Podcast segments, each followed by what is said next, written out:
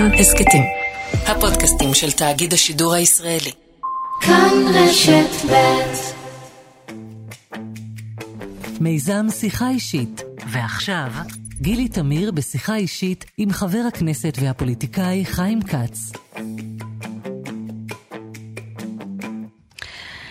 חג שמח, בוקר טוב. שמחה להיות פה. הפעם אנחנו נהיה בשעה אישית שלא תעסוק בתשובות לשאלות על זכויות ומימושן, אבל תעסוק בהרבה יותר מזה. תעסוק בכסף, ברווחה, בפנסיות, בחקיקה, באיך עושים שינוי ומה זה אומר. שיח אישי, שיח חברתי, הרבה מאוד נושאים, הרבה מאוד זכויות, ובעיקר, הכיס של כולנו.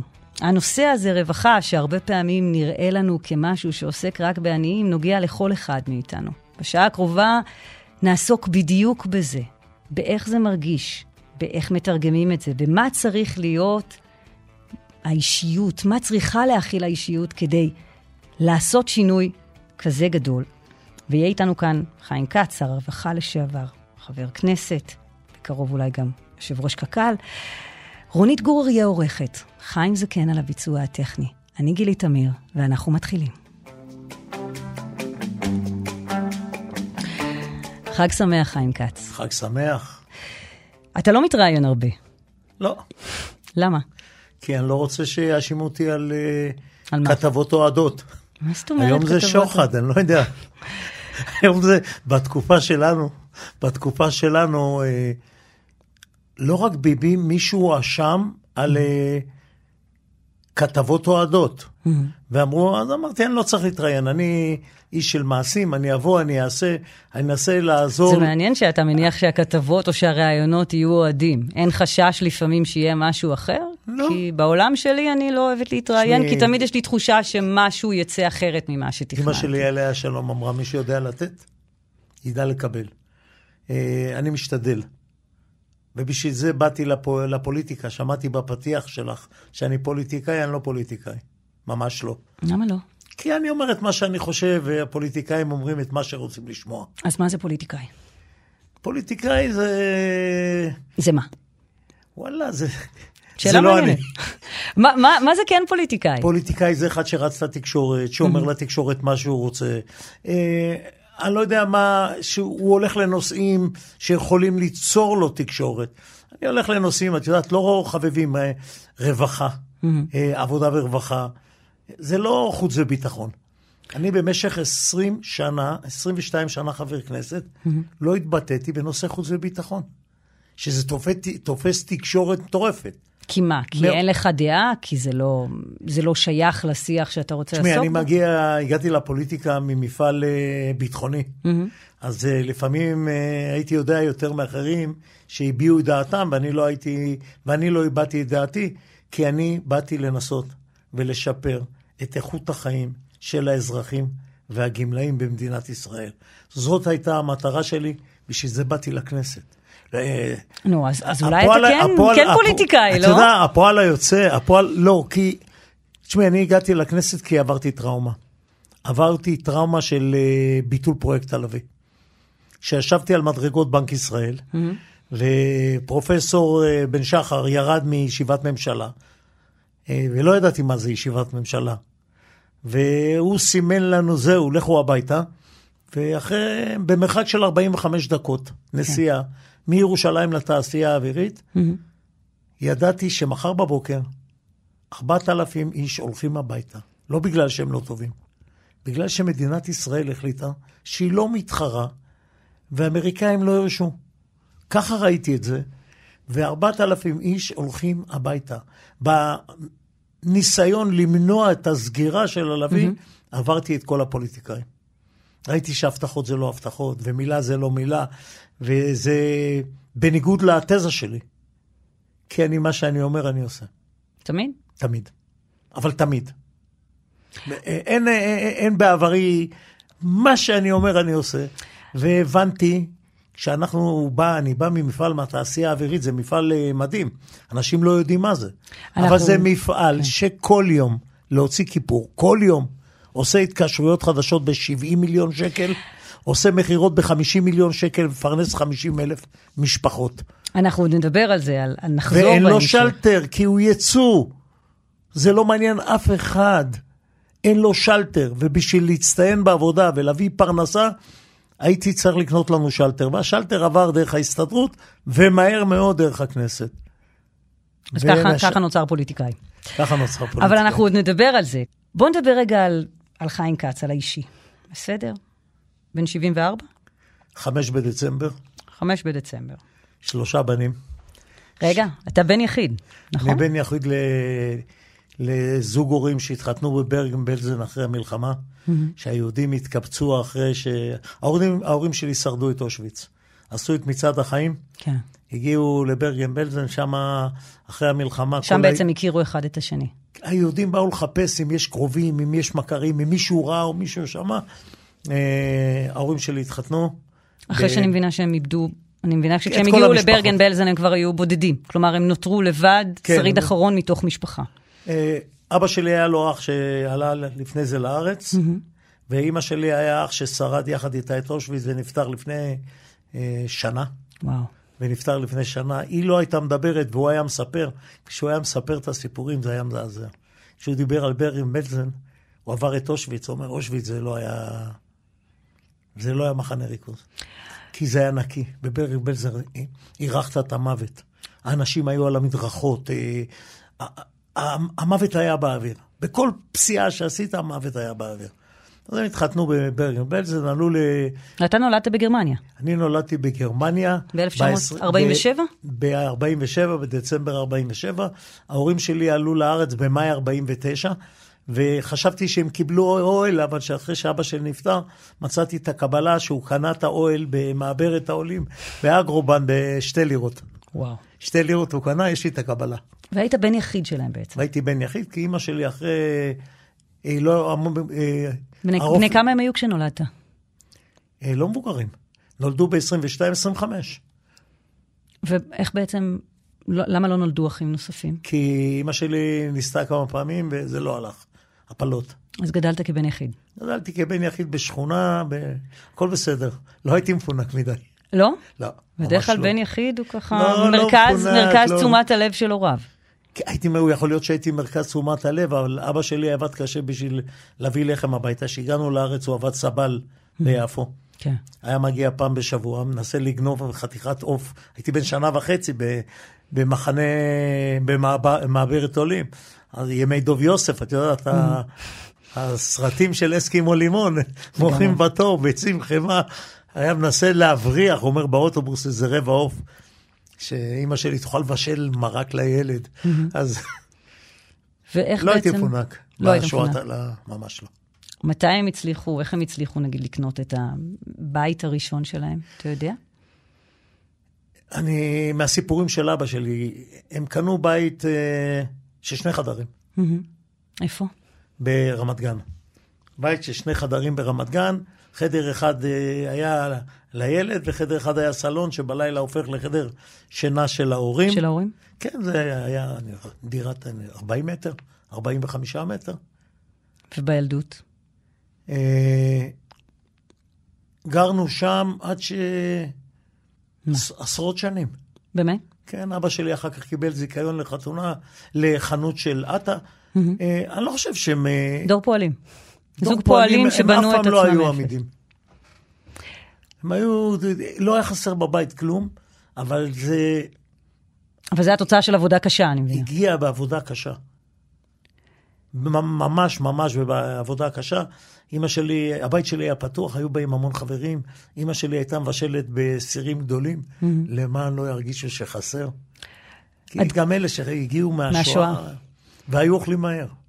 למה אוכלים מהר? להם, שלא ייקחו. זו היו- תופעה, תשמעי, זו תופעה של אה, אנשים ששרדו את השואה, אוכלים מהר. טאק, אכלו נגמר, זהו, לא צריך לאכול יותר.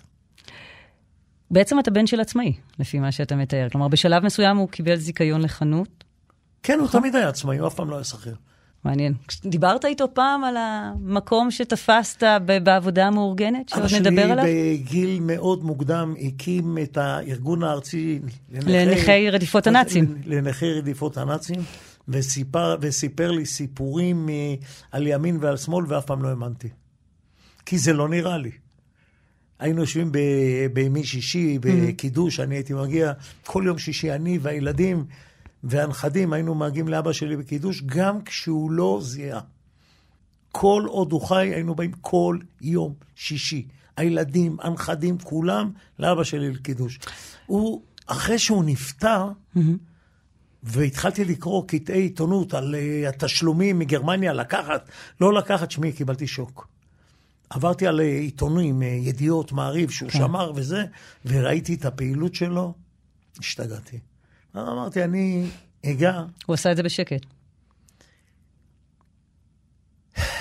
תשמעי, הוא נסע עם רבין, הוא נסע עם רבין לאושוויץ, בטקס הוא חזר, הוא בכה בצורה מטורפת, הוא אף פעם לא דיבר. הוא ואמא שלי לא דיברו. אחרי, אחרי האירוע הזה אצל רבין, הוא, מתי הוא נפתח? שרצחו, שסמיר קונטר רצח את הילדים של... אה, הרן. הרן, בני משפחה. בנהריה, ואז הוא נפתח, וישב כל הלילה, כי אמרתי לו, אני אמרתי לאימא שלי, וואלה, תשמעי, היא לא בסדר, האימא. היא חנקה אותם למעשה, שלא יצעקו. אז הוא אמר לה, מה את שומעת, מה את מדברת? ואז הוא נפטר באותו ערב. ואז הוא סיפר. והוא דיבר, אבל אה, ההורים שלי לא דיברו. ועכשיו אני רוצה לשאול, אבא שלך היה עצמאי, אני, אני דור רביעי של עצמאי. ואצלנו, אם היית אומר פנקס אדום, או הסתדרות, סבא וסבתא שלי, היית מקבל סטירה. סטירה.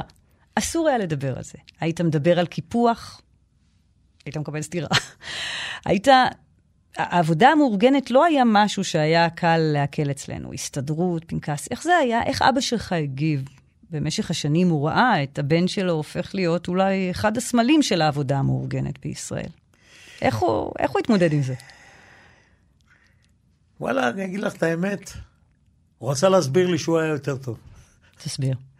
הוא, הוא, הוא תמיד סיפר, הוא הייתי עם, פנחס ספיר, אלה שלא, אתה, הקהל, הקהל המאזינים, פנחס ספיר היה פעם שר האוצר, והיה רושם ולא מסודר, ולא הימים של היום.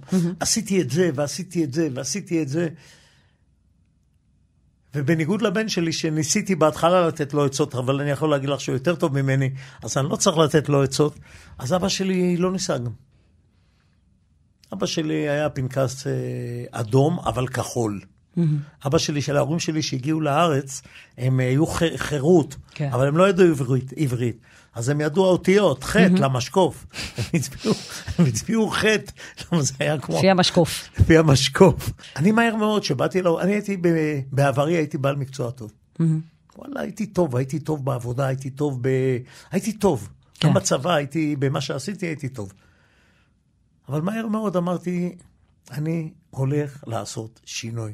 ואמרתי, אני הולך להיבחר לוועד העובדים. ואני הולך לנצח. וואלה, וזה, נבחרתי ב-83, והובלתי את הארגון הזה, עברתי ב-87 את הלוי, ואחרי אחרי הלוי זה היה צונאמי מטורף. אבל המאבק על הלוי היה בעצם אות הכניסה לפוליטיקה. כלומר, אותם 4,000 אנשים אנשים שהיו שם אמורים להיות לא מפוטרים, מה זה. מבחינתך היה מה? דרך לתרגם את זה לכוח? בן- להבין בן אדם- שאתה יכול בן אדם לזכות? יכול לעבור את זה פעם בחיים. אבל בוא, בוא נחבר את זה רגע לפוליטיקה. באיזה שלב אתה מבין, א', למה דווקא הליכוד? לא הלכתי לליכוד. קודם כל מהבית הייתי ליכוד, הייתי ימינה, הייתי ימני בחוץ וביטחון. ומצד שני, התפיסות החברתיות שלך שמאל- נראות סופר שמאל. שמאל קיצוני בתפיסות החברתיות. אז למה דווקא הליכוד? והחלטתי שאני מקים סיעה בהסתדרות. והלכתי לבחירות, וקיבלתי, תוך שלושה שבועות, בחירות להסתדרות, וקיבלתי 15.84% מההסתדרות. 35,400 מצביעים. ומשם. ומשם אחרי חודש פיזרו את הכנסת. באתי לעמיר פרץ, ואמרתי לו, אני הולך להקים רשימה של עובדים לכנסת. מה אמר פרץ? המשוגע הזה, אם הביא 35,400, שלהסתדרות מצביעים רק מי שמשלם, כן. ובני המשפחה לא, הוא יכול להביא עוד 15,000, הוא יביא שני מנדטים לכנסת, בעוד 15,000 קולות, הוא יהיה נציג העובדים בכנסת, אני אשב בהסתדרות שאני לא בכנסת, הוא קרא לי אחרי שבוע ואמר לי, ואמר לי, תקשיב, אני החלטתי להקים רשימה של עובדים לכנסת, בוא תהיה מספר שתיים. ואחרי חודשיים נהייתי חבר כנסת. והציעו לי שר, ואמרתי, איפה זה הכנסת? איך הולכים בכנסת? איך מחוקקים? ב-2004 אתה בליכוד. זאת אומרת, אתה היית ב- בעם אחד ב-99, וב-2004 אתה כבר בליכוד. ב-2002. 2002 או 2004? 2002. אוקיי. היה לי מספיק קדנציה אחת. ב-2003, סליחה, נכון? 2003. בבחירות של 2003. הליכוד רחוק מלהחזיק באותן שנים, אני מזכירה לך, נתניהו, שר אוצר, ביטול אה, ועדות הפטור, הבטחת הכנסה. נתניהו רחוק העלמת- מלהחזיק... העלמת קרנות הפנסיה. חיים רמון בוועדת השרים מדבר על מה שקורה שם מבחינת ביטול הרטרואקטיבי בהבטחת הכנסה, שהיה עד אז של שלוש שנים. חיים רמון קורא לזה עוולה, מנסה למחוק את זה, הסכמים קואליציוניים וכולי. הדבר הזה קורה. נכנסים בעניים. בשנה הזאת, 2003, בשיא התפיסות הניאו-ליברליות של הליכוד, ימין, תאצ'ריסטי כלכלי, אתה עם העבודה המאורגנת שלך, אני בכוונה אומרת את זה, מצטרף למפלגה הזו. ואתה אומר, חוץ וביטחון זה לא מה שאני מציג שם ומחזיק שם. אני מצטרף מתוך אג'נדה של עבודה מאורגנת. אפרופו, אתה, אתה אדם שכל ההכנה לראיון הזה, היה לי ברור שאתה אדם של הפכים. שמי, אני מצטרף לימין כלכלי, אה, ואני הייתי הילד עם האצבע בסכר. אני הייתי שם. כשהצביעו על העלמת קרנות- קרנות הפ- הפנסיה, האופוזיציה יצאה. נשאר, נשארה רק הקואליציה. אני ביקשתי הצבעה אלקטרונית, כי? כי אמרתי, תראו איך שאני מצביע נגדכם. כי בהרמת ידיים רגילה בכנסת לא רואים מי מצביע, מי בעד ומי נגד. ואני, היה חשוב לי שיראו שאני מצביע נגדם. אני חושב שזה היה מהלך נכון. ואחרי תקופה שהיינו, שם- שאני לא שרות ואמרו לי, בוא תהיה שר, אמרתי, לא, אני עובר דרך שולחן ועדת העבודה והרווחה. למה הוועדות? אני, אני רוצה, ואני רוצה את זה, אני, אתה יודע, אני גם רוצה שהמאזינים שלנו יבינו. הרבה פעמים, כשאנחנו מסתכלים על פוליטיקאים, אתה יודע, אמרת, אני לא פוליטיקאי, ואנחנו נמשיך להסתובב סביב המילה פוליטיקאי. כי אני חושבת שאתה פוליטיקאי מה-DNA, פחות או יותר. ו, ואני מסתכלת על, על גפני. אני מסתכלת על, לא, על חברי הכנסת. רגע, רגע, חכה רגע. חכה רגע, חכה רגע. כשאתה יושב בוועדה, אתה הרגולטור. אתה מהרבה בחינות הרבה יותר חזק משר. אה, בשביל זה הלכתי אפרופו לוועדה. פוליטיקאי. בשביל זה הלכתי לוועדה. ואת זה אני לא בטוחה לפעמים שהמאזינים, אני, אני דווקא חשוב לי, מעניין אותי לדבר על זה, כי, כי אני רוצה שהמאזינים שלנו גם ישמעו קצת את מאחורי הקלעים. כי את, אתה שיאן חקיקה בחוקי רווחה, אוקיי? לא, בכל החוקים. יש לך כמעט, כמה? 200 חוקים לדעתי? מעל 200 חוקים. אפילו עברו- עכשיו, בתוך, כאופוזיציה, אתה וליברמן, עשיתם רפורמה בהבטחת הכנסה, בקצבה הזאת, שבמשך שנים, שנים, אנחנו מדברים על עשרות שנים, 30 שנה ויותר, לא נגעו בה. 30 שנה ויותר, היינו רואים תמיד את הכותרות בעיתונים, כל שנה, בפתיחת שנה, חוק ההסדרים, מעלים את קצבת הזקנה בשישה שקלים, כולם קופצים ומתקוממים. אני ואתה יודעים ש, שהסיפור הוא הצמדה, זה, זה קשקוש. כן. אף אחד לא העלה ולא הוריד. אבל בהבטחת הכנסה, ואני אני חוזרת שוב ל-2003, הבטחת הכנסה לאורך השנים הייתה הוויכוח של איך נלחמים בעוני. האם נלחמים בעוני בתשלומי העברה, או האם נלחמים בעניים. ב-2003 נלחמו בעניים. אתה ביטלת את תוכנית ויסקונסין. אה, את לא מבינה איזה סרט זה היה. את לא מבינה.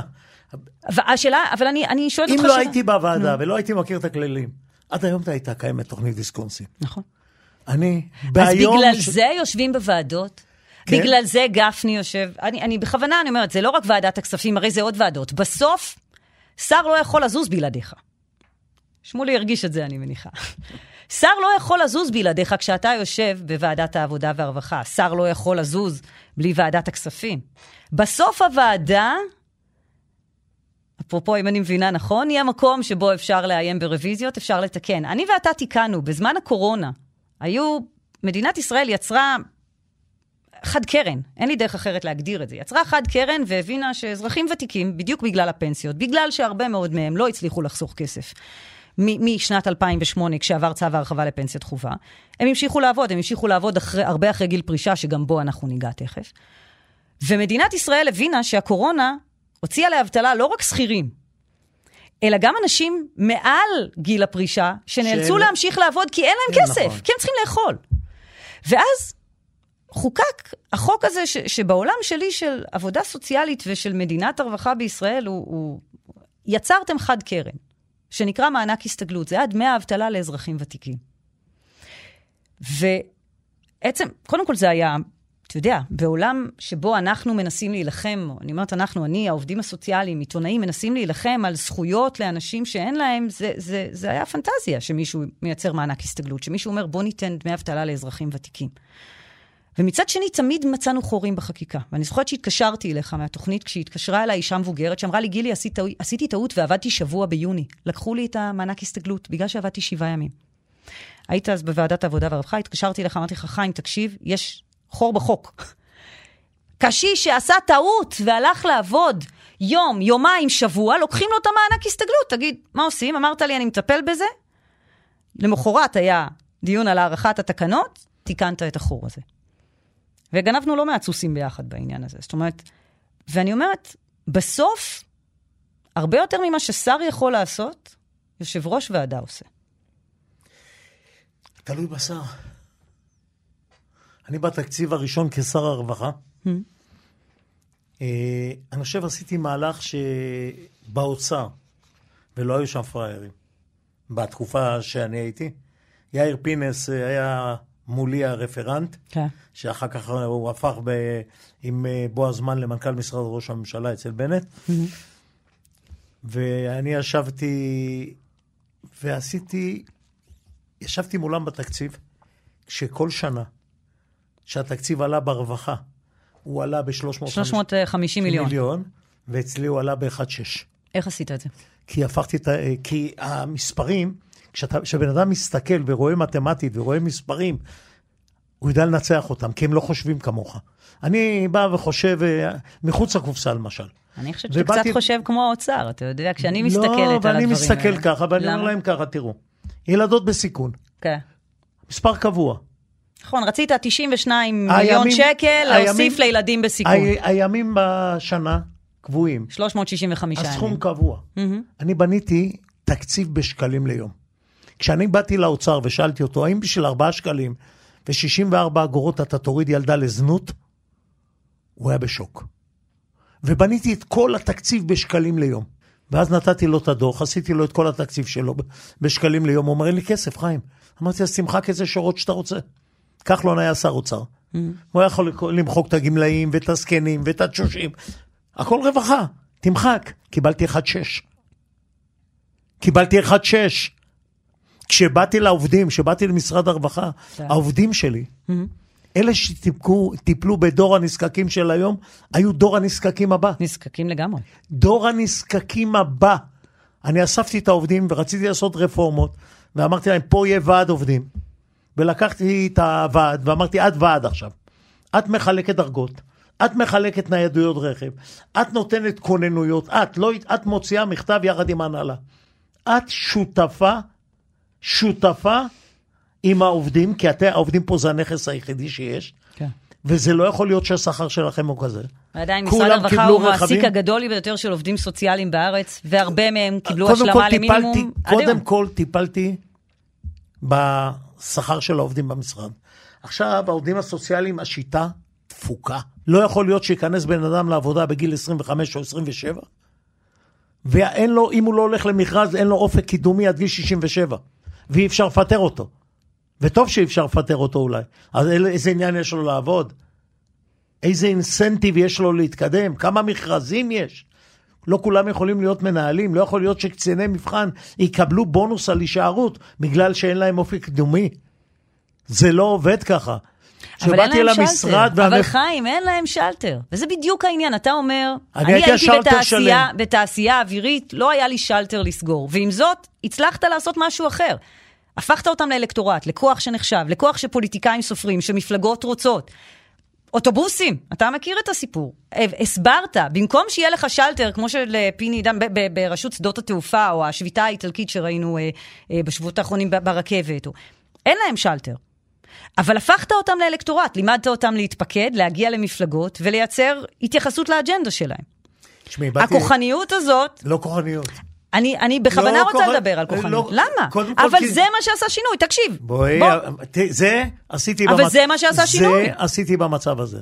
כשבאתי למשרד הרווחה, כשר הרווחה, כן. והייתה יחידת הפיקוח על הבניינים.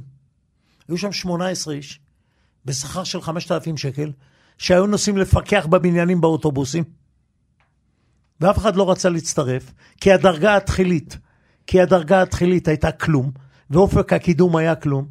ואני באתי ואמרתי, מאה אחוז, כולם בחוזים אישיים. קראתי לעובדים, אני, אני. אני שמה בצד רגע את, את, את נושא העבודה, כי אני חושבת שהוא נושא הרבה יותר גדול להיכנס אליו, זרוע העבודה והפיקוח, וכל מערך הפיקוח, גם אה, אה, האנשים שהבאת, אה, אביגדור קפלן, המנכ"ל שמינית בזמנו אה, אה, למשרד הרווחה, איש מאוד אה, אה, מעניין. בריאיון הראשון שלו, הוא תיאר שהוא נכנס למשרד, אמר, מערך הפיקוח של משרד הרווחה כשל, הוא לא קיים. עשרות שנים. כי ו- לא היינו מדידים.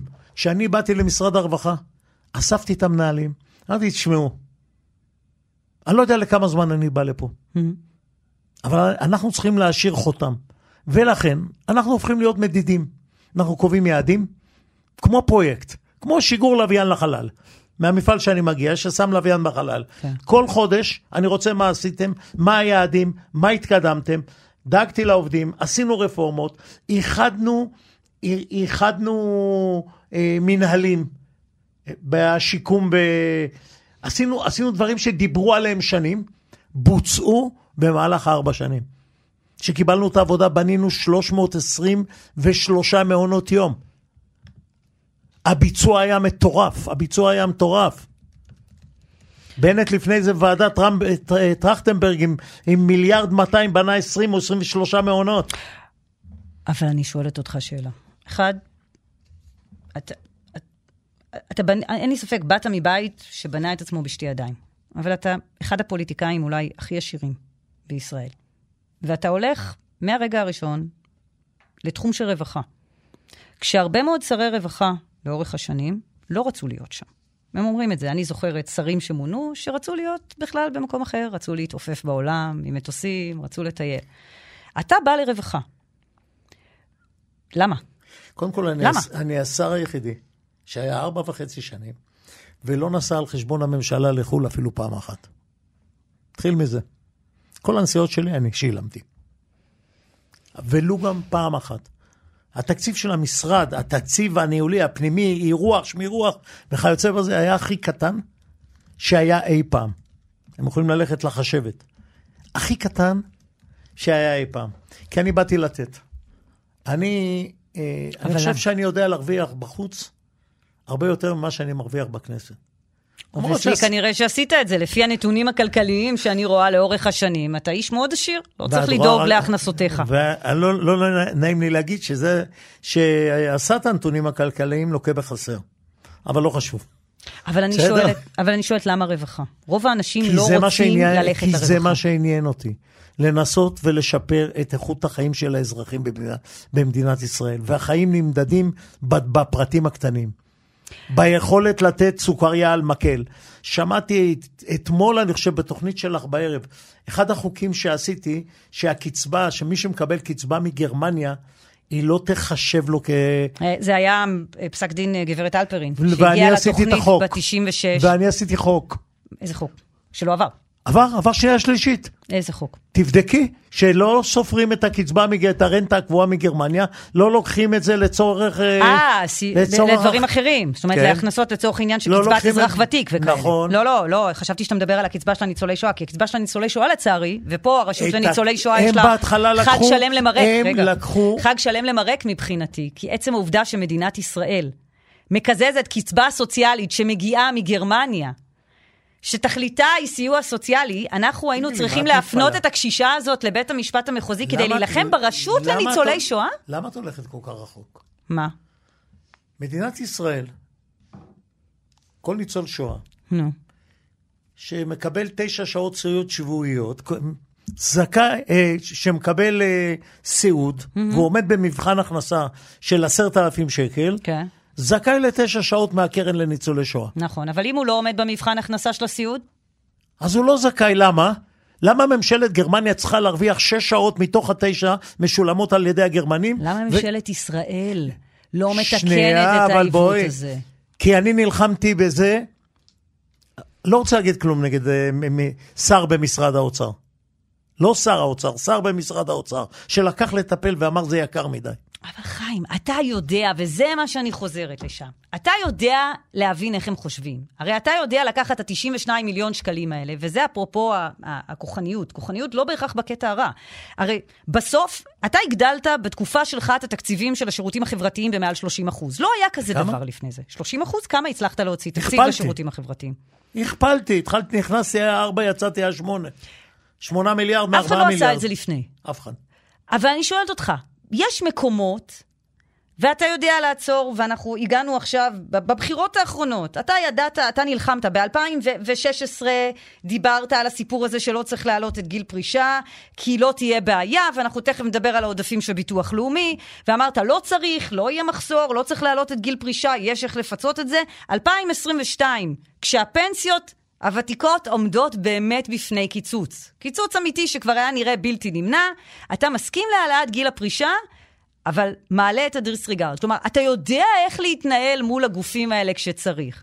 ועדיין, יש פה דברים שלפעמים, אתה יודע, אני מסתכלת ואני אומרת, אוקיי, כשזה מגיע לפנסיות הוותיקות, כשזה מגיע לאלקטורט, כשזה מגיע לאנשים האלה, הפנסיות הוותיקות לא ירדו בסוף בחצי אחוז או באחוז. 1.13. אבל גיל הפרישה עלה. לא בחצי אחוז. אבל גיל הפרישה עלה, וזה מראש אנשים שלא שיחקו באותם כללים, שלך אולי לא, אבל שלי ושל אנשים שיושבים פה. אני צריכה לצבור את הכסף הזה אה? לפנסיה, ואף אחד לא מבטיח לי שאני כמה- כמה אקבל זה- אותו. כמה זמן יש לנו? כי את עושה לי עוול עכשיו. שמעי, למה? אני אסביר לך. פנסיה תקציבית זה מתנה. לא תקציבית. תני לי, אני אסביר לך. אני נלחמתי מ-2003 נגד העלאת גיל פרישה של נשים. נכון. כי אני חושב שעושים להם עוול. ולצידי הייתה שלי יחימוביץ', וזהבה גלאון, ותמר זנדברג, ומרב מיכאלי. אני, כשהלכו להעלות את גיל הפרישה של הנשים, פניתי למשה ברקת, כן. ואמרתי, אני רוצה שתסביר לי, אני רוצה שתסביר לי למה צריך להעלות את גיל הפרישה בשביל לעזות, לאזן את קרנות הפנסיה הוותיקות. כן. היום, אם הבת שלי, אין לי בנות, אין לי בנות, אבל אם הבת שלי בת 30, כן. למה אני אעלה לה את גיל הפרישה? מה התרומה שלה לקרן הפנסיה הוותיקה? אפס. נכון. אין שום סיבה לעלות. אמרתי לו, בוא, אתה יודע מה? יש היום, היום, במצב של היום, כן. 25 אלף נשים עדיין חוסכות פעילות בקרנות הפנסיה פנסיה. ותיקות, נכון. בוא נעלה להם את גיל הפרישה ל-65, לא ניגע בביטוח הלאומי, לא ניגע בביטוח הלאומי, ותבדוק מבטחים שהקרן הגדולה, מה- מבחינת הפעילים בתוך כן. הקרנות, לא גירעונית בכלל. קרא לי איווט לכל פקידי האוצר. הנוגעים בדבר, ישבתי מולם, כולל יאלי, החשב הכללי, כן. אמרתי לו, בת כמה אשתך? למה אני צריך להעלות לה את הגיל הפרישה בשביל לתקן את הפנסיה שלהם? ואז הם אמרו, אין קשר בהעלאת גיל הפרישה והפנסיה. אז? אין קשר. כי אני אמרתי, 100% אתם רוצים להעלות את גיל הפרישה בלי הביטוח הלאומי. אז רגע. ת- תשלמו את התגמולים. אז הפנסיות ואז- נשמו לרווחה, אז למה הם איתנו? כי לא נעים לי להגיד לך שאנשים נרגעו. מיכל רזין, מרב מיכאלי, תמר זנדברג נתנו יד לעשות את זה. הם ישבו בדיונים, מה שאני לא נתתי. וכשישבתי עם יעל מבורך ונתנו לי תנאים הרבה הרבה יותר טובים, והתנגדתי, הם, תמורת הכיסא שלהם, תמורת הקואליציה, נתנו את זה, לא אני. אני היחידי שעדיין נמנע, ואני חושב שנעשה עוול לנשים. ואני לא בא להיות דון קישוט שלהם לבד, כי הם נתנו את זה בקלות. כל הנשים שהיו בכנסת, כשהם היו באופוזיציה הם נלחמו. כשהם היו בקואליציה, הם נתנו את הנשים בתמורה.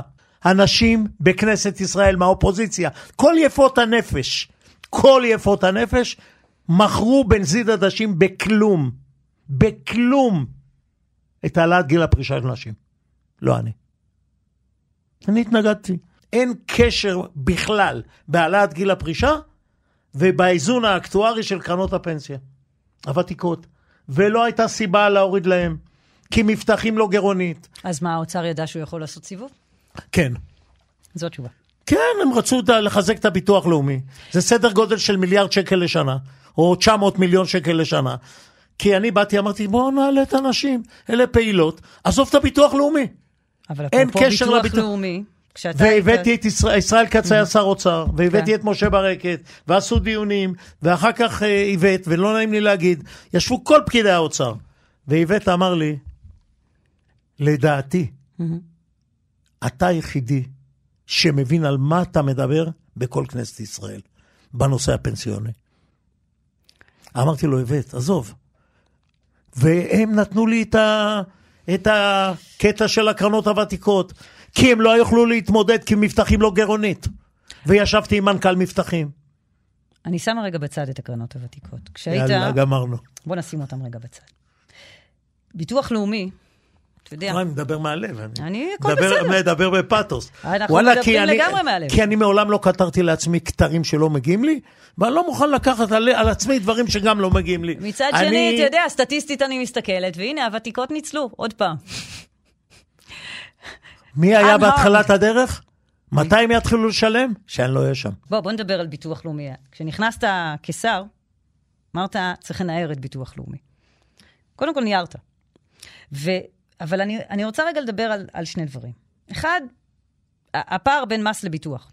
בשביל שביטוח לאומי יתנהג כמו ביטוח, הוא לא צריך ביטוח. לתת כסף.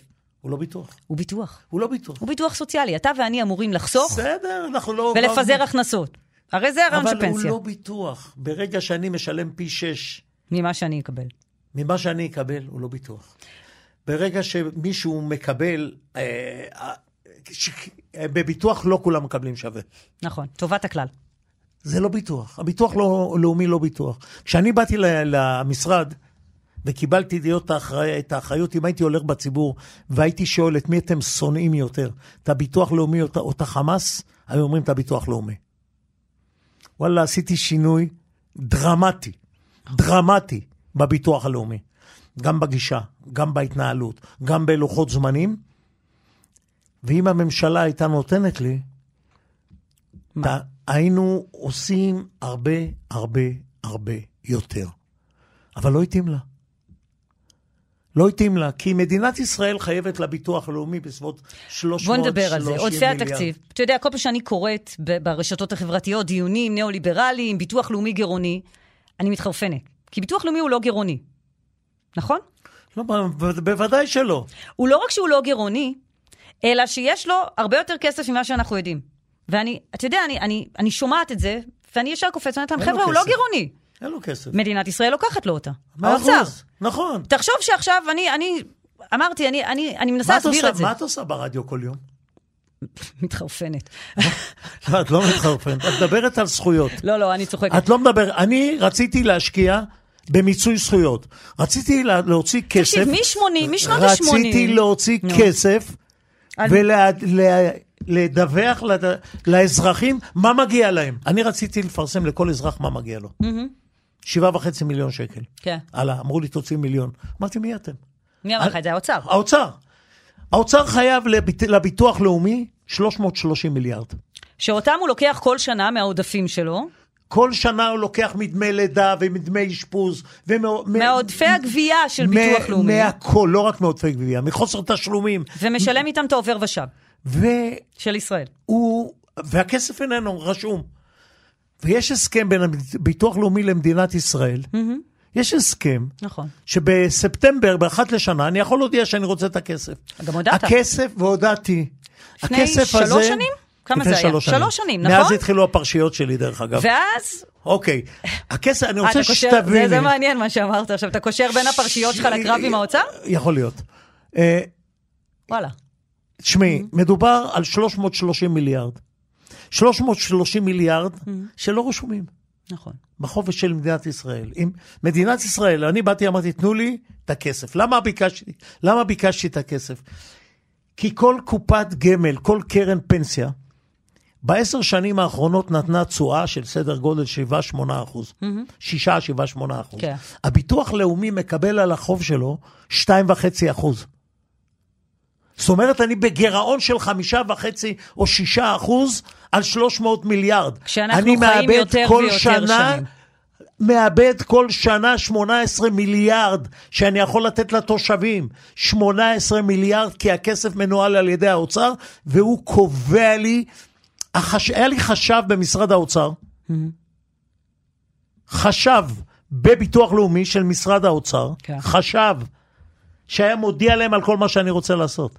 כשאני באתי לביטוח לאומי היו 56 דירקטורים. אמרתי, אני רוצה להוריד את זה ל-19. אמר לי אלי אלאלוף וכולם 21. אמרתי, או 19 או 180. כי אם אתם רוצים 180, נעשה את זה באולם חתונות, נעשה בורקס ותזמורת. כי גם עם 19 אי אפשר לעבוד. ירדתי מ-36. תגידי לי עוד אחד שאת מגדירה אותו פוליטיקאי, שהוא מצמצם תפקידים במקום להרחיב תפקידים. מ-30, מ-50, 90 דירקטורים. מ-56 או 54 דירקטורים ירדתי ל-19. שתביני על מה אני מדבר, כי רציתי שהביטוח הלאומי ינוהל. כי ייצרתי לוחות זמנים. עשיתי מסלול ירוק. עשיתי ניסיון להפריט את ועדות הבריאות. עשיתי יד מכוונת. תשמעי, נעשה... רפורמה בסיעוד, ר- רפורמה בסיעוד. שהייתה פורצת דרך. נעשה, בביטוח לאומי נעשה מה שלא נעשה בעשרות שנים. הפרעתי להם. הפרעתי להם.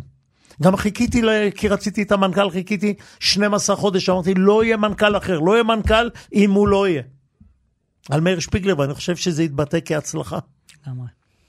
אני חושב. אני איתך? תשמעי, מה שעשיתי בביטוח לאומי, וזה שרציתי את הכסף, זה היה מכניס לא לי, לאזרחי מדינת ישראל, לביטוח לאומי. נסביר בין- רגע למאזיננו. לפני שלוש שנים עצרת בעצם ההסכם משנת 84, נדמה לי? ההסכם משנת 84, שבעצם אומר שהאוצר מקבל את העודפים, משקיע אותם, הוא לא משקיע. וביטוח לאומי צריך לנהל משא ומתן על מה הוא יקבל? כדי לקבל חזרה אם הוא יבקש. כלומר, גם כשאתה עושה, אומר פוס, אני עוצר את ההסכם, אתה לא מקבל את הכסף הזה, אתה צריך לנהל משא ומתן. כלומר, זה, זה חוזה שאני מניחה שאף אחד מאיתנו לא היה חותם עליו. וכשביקשתי את זה, היועץ המשפטי לממשלה מנע ממני. כי? כי הוא לא רוצה לתת לי את זה. מה הייתה תשובת המדינה? אתה- כי אה, מותר לביטוח, לאוצר לא להחזיר לך את הכסף. כי התקציב, אני גם זוכרת את הדיון, זה דופק את תקציב התקציב. מדינת ישראל מבוסס על החיסכון האקטוארי והפנסיוני שלנו. ויש לנו את הנומרטור, אנחנו לא יכולים לתת לך את זה בגלל הנומרטור. תגיד, אם הבן ובגלל שלך- הנומרטור הם גם לא נתנו לי להודיע לאזרחים מה מגיע להם בכסף, בזכויות. מפה התחילו המלחמות. מזה שלא נתנו לי להודיע לאזרחים מה מגיע להם. כי אני באתי ואמרתי, אני רוצה לו שכל אזרח ידע מה מגיע לו. יכול להיות שהביטוח הלאומי לא נותן הרבה. אבל שייתן, בוועדות רפואיות, אה, לא רציתי שיעשו בדיקה חוזרת למישהו שאין לו רגל. הרגל לא צמחה לו פתאום. פה, המרדפים, המעקבים. הרפורמה בסיעוד הובילה שוק שהיה שוק של בין 4 ל-6 מיליארד שקלים, לשוק של 11 או 12 מיליארד שקלים. האוצר התחרפן, אני זוכרת את הכתבות עכשיו שהיו כנגד שפיגלר, אז הפכתי- שבא במשרת הפכתי אדונו להיות- השר, אני- אני הייתי שבא לתת. הפכתי להיות אה, עוכר ישראל. ואז מה? אתה, אתה בעצם אומר לא אומר. שבגלל הבלגן הגדול שהיה על עודפי התקציב, על מאות מיליארדים, מאות רבות של מיליארדים. לא יודע. מגיעים כתבי האישום? כי אני לא עברתי עבירה. אני עבדתי לפי הכללים של הכנסת, היועצת המשפטית של הכנסת אמרה, חיים עבד לפי הכללים בחקירה שלה, לא עבר עבירה. והורשעת. לא הורשעתי. אה, חתם- חתמתי הסדר טיעון, הסדר טיעון, כי אני רוצה שתביני, התהליך זה עונש. עינוי דין? כן. התהליך זה עונש. עצם זה שהייתי צריך לעזוב, ההכפשות, אז לא עברתי עבירה. לא בכדי הכנסת נתנה לי חסינות. כל, בת, כל חברי הבית, כולם, אבל כולם, מכל המפלגות, מכל המפלגות תמכו בי. אף אחד לא קיבל כזאת חסינות. איך אתה מסביר את זה? לא עברתי עבירה. כי אתה לא, אתה לא איש פשוט, אתה אומר מה שאתה תשמעי, חושב, אני... ואתה את איש מה להיות הטובה- מאוד בוטה. את יודעת מה הטובה... איך אתה מסביר את את זה שכולם הטובה- תמכו מה- את יודעת, בך ככה? חיי... אנחנו בשמחת תורה, את יודעת מה הטובה הטובה אמרה לשופטת? מה? במעשיו לא היה פן של, שחילות, של שחיתות ולא היה דופי מוסרי. אז למה הגשת כבר את כתב אישום? אם לא היה פן של שחיתות ולא היה דופי מוסרי, למה הגשת כתב אישום? כי אתם לא יודעים להודות. אני רוצה לשאול כי אתם לא יודעים לבקש סליחה אחרי יום כיפורים. וואלה, טעינו, עשינו לך עוול. כי לא עברתי עבירה. אני במגרש כדורגל שיחקתי עם כדורגל. אף אחד לא יכול להתלונן ולהגיד שיחקת עם כדור טניס. לא עברתי עבירה על כנסת, בכנסת ישראל, ולא עברתי עבירה ב, על, בכלל במדינת ישראל, לא עברתי עבירה. אני חושב שהתהליך זה עונש. אני רוצה, אני רוצה להגיד לך רגע משהו. אתה יודע, אין, אין, יש פרשננו לענייני משפטים, יש הכל. אין, אין בתקשורת פרשננו לענייני רווחה. אין, לא יודעת. לפעמים אני, אני מנכסת אולי לעצמי את התפקיד הזה, בסדר? ואני מסתכלת, ש... לפני הריאיון שלנו, פרסמתי ברשתות החברתיות שאלה. שאלתי, מי אתם חושבים שהיה השר או שרת הרווחה הטובים ביותר בהיסטוריה של ישראל? וקיבלתי תשובות, חלקן משעשעות, כל מיני אנשים שהציעו לי אה, להתמודד, שזה משעשע, אבל הרבה מאוד אנשים אמרו, אני לא יודע. לא יודע, לא מצליח להיזכר, לא מצליח לחשוב על מישהו. אנשים אמרו שמות שכנראה לא אתה ולא אני לא היינו מדרגים שם ב... ב, ב אמרו לך יגאל אלון? לא היינו מדרגים שם בהכרח ב... את, אתה שיאן חקיקה של חוקים של רווחה, מה שבדרך כלל לא מעניין אף אחד, אנשים מחפשים משרדים אחרים. אתה עשית רפורמות באמת מטורפות. מטורפות. בוא, אני, אני אומרת את זה ישר. זאת אומרת, אני מניחה שאם מישהו היה שואל אותי, ויעידו על זה לא מעט אנשים שמדברים איתי, אני אגיד משהו. וקשה לחשוד שאתה ואני, יש לנו חלקי דמיון ראינו- בדברים. הי- היום ראיתי אותך פעם ראשונה. אני חושבת שאתה היית, אני, אני אומרת הרבה פעמים בהרצאות כשאנחנו מדברים, אני מדברת ואני אומרת, אני חושבת שחיים כץ היה שר הרווחה הטוב ביותר בישראל. וכששואלים אותי למה, אני אומרת, כי אני חושבת שהיה צריך להיות מישהו כל כך חזק וכוחני, שמסוגל לבוא למשרד שנתפס אני הרי... אני כוחני? כן, כן. אני כוחני? כן. אבל. תסתכלי עליי.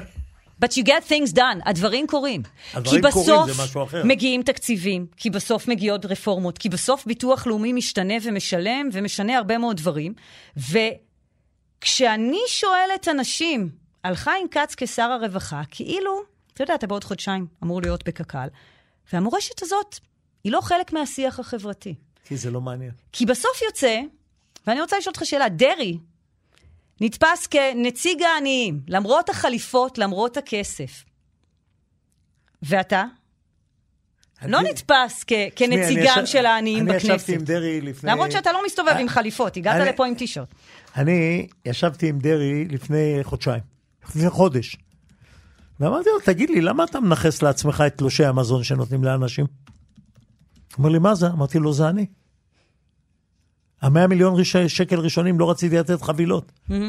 אני נתתי את התלושי מזון, יחד עם חב"ד. עם מנדי מחב"ד עשיתי... כן. אבל בתלושי חבילות של דרעי זה היה רלוונטי רק לא, לאוכלוסייה אני מאוד נת- ספציפית. בחוק שהוא ניסה להעביר, אני בתלושים שהוא ניסה נתתי לכוון. ל-15 אלף משפחות 100 מיליון שקל מכל הקשת הבאה. אז למה הוא מצליח, למה דרעי מצליח למצב את עצמו כאביר העניים, וחיים כץ, שהוא שיאן, אה, אני אומרת, בוא, שהוא אחד משרי הרווחה הטובים ביותר שהיו פה, אם לא הטוב ביותר, שעשה רפורמות, גם אחרי התיקים הפליליים שלך, אתה מצליח לעשות רפורמה בהבטחת הכנסה, אתה מחזיר לאט לאט את הבטחת הכנסה לעדנה. הרי ליברמן לא עשה את זה רק בשביל האלקטורט שלו. כשאתה וליברמן העליתם את הבטחת הכנסה, זה לא היה רק לעולים רוסים, זה גם היה לקשישים חרדים, זה היה לעצמאים, לכל מי שלא צבר פנסיה. מבינה מאיפה זה ובכל נבע? זאת, את מבינה אתה לא אביר העניים. את תשמעי, בתפיסה החברתית. בשלוש שנים האחרונות... למה? או בשנתיים האחרונות, כי אני לא הולך לתקשורת. אני לא הולך לתקשורת, זה לא מעניין אותי. אני באתי לעשות. אני לא באתי... אה, אני, בניגוד לפוליטיקאים אחרים, לא, מקום, לא מעניין אותי המקום, המקום ברשימה. מספיק לעלות לאוטובוס. אני לא רץ להתראיין תחת ע- כל- עץ רענן, אה, אומר מה, את מה שיש לי ואת מה שאין לי. אני לא שם. אני באתי לעשות. אני באתי למלא של, את מה שאימא שלי אמרה. צריך לדעת לתת. אני באתי לתת, כי יש לי מספיק. יש לי מספיק, אני באתי לתת. ואם לא פרסמתי, לא פרסמתי, אבל אלה, אם היית הולכת למשרד הרווחה ושואלת את עובדי משרד הרווחה, הם היו אומרים לך את מה שאת אמרת. הם היו אומרים לך בדיוק את מה שאת אמרת. הם אומרים לך, לא היה. מתפללים. אם את תעלי את יו"ר ועד עובדי משרד הרווחה לר... לתגובה קצרה, תשמעי, את לא תאמיני למה שתשמעי ממנה. כשאני שואלת כי את אני הציבור... טוב לי עם עצמי, אני, לא מעניין אותי הציבור. אז למה הציבור, כשאני שואלת את הציבור, כשהם, הייתי אומרת להם, בואו תדמיו איך, איך נראה שר רווחה, מה היו מתארים לי? בוז'י הרצוג. איציק שמולי, שהיה שבועיים, נו מה. ואתה בדיוק ההפך. בגלל. זה אני חוזרת לפוליטיקאים מהשיחה הראשונה. יש לי, בהסתכלות שלי, למדתי כמה- משהו. כמה שמולי שרד בפוליטיקה? אני כבר 23, 23 לכן אני שנה. כי העשייה בסופו של דבר. בסופו של דבר. אם לא היה חיים כץ, שיודע להפעיל כוח, ויודע, ואני אומרת את זה לא במקום רע, אם לא היה חיים כץ שיודע להפעיל כוח, שיודע לקחת עובדים שאין להם שלטר, ולהפוך אותם לכוח אלקטורט, כלומר, בדרך אחרת, לא בדרך של שביתה ושל... אם לא היה חיים כץ כזה, שרי ה... שר...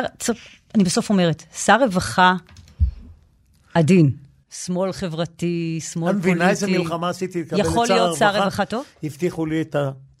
הציעו לי תיירות, אה, תעשייה, תמ- מה שאת לא רוצה. Mm-hmm. אמרתי רווחה.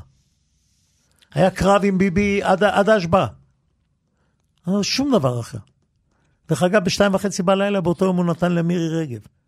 ו- את הרווחה. ואז הוא צלצל אליי והציע לי את כל השרים. ואז הוא אמר לי, זה בשביל הסיום, זה שמחת תורה, תשמעי, אז הוא אומר הוא לי, אתה מוכן, אתה, לא, לא, למה הוא נתן לך את כי הרווחה? רציתי. באמת? רק, אני התעקשתי רק רווחה. ואז הוא אומר לי, אתה מוכן לוותר למירי רגב על ילדים בסיכון? אמרתי לו, בוודאי. הוא אומר לי, אתה רציני? אמרתי, כן. שהיא בתור הספורט תוותר לי בכדורסל מהפאול עד הסל, ובכדורגל מה-16 עד השער, והיא תהיה אחראית על האמצע. ואז הוא אמר לי, אדוני, אחרי 20 דקות, צלצול, אדוני שר הרווחה. היה... אה, אה, לא רציתי משהו אחר, כי זה מוכ- מה שעניין אותי. היית מוכן לוותר על קק"ל מחר ולחזור לשם? אה, תשמעי, אני... כי, כי התחושה שלי הייתה שלא סיימת את מה שהתחלת, והתיקים הוציאו אותך משם. אף פעם אי אפשר לסיים את הרווחה.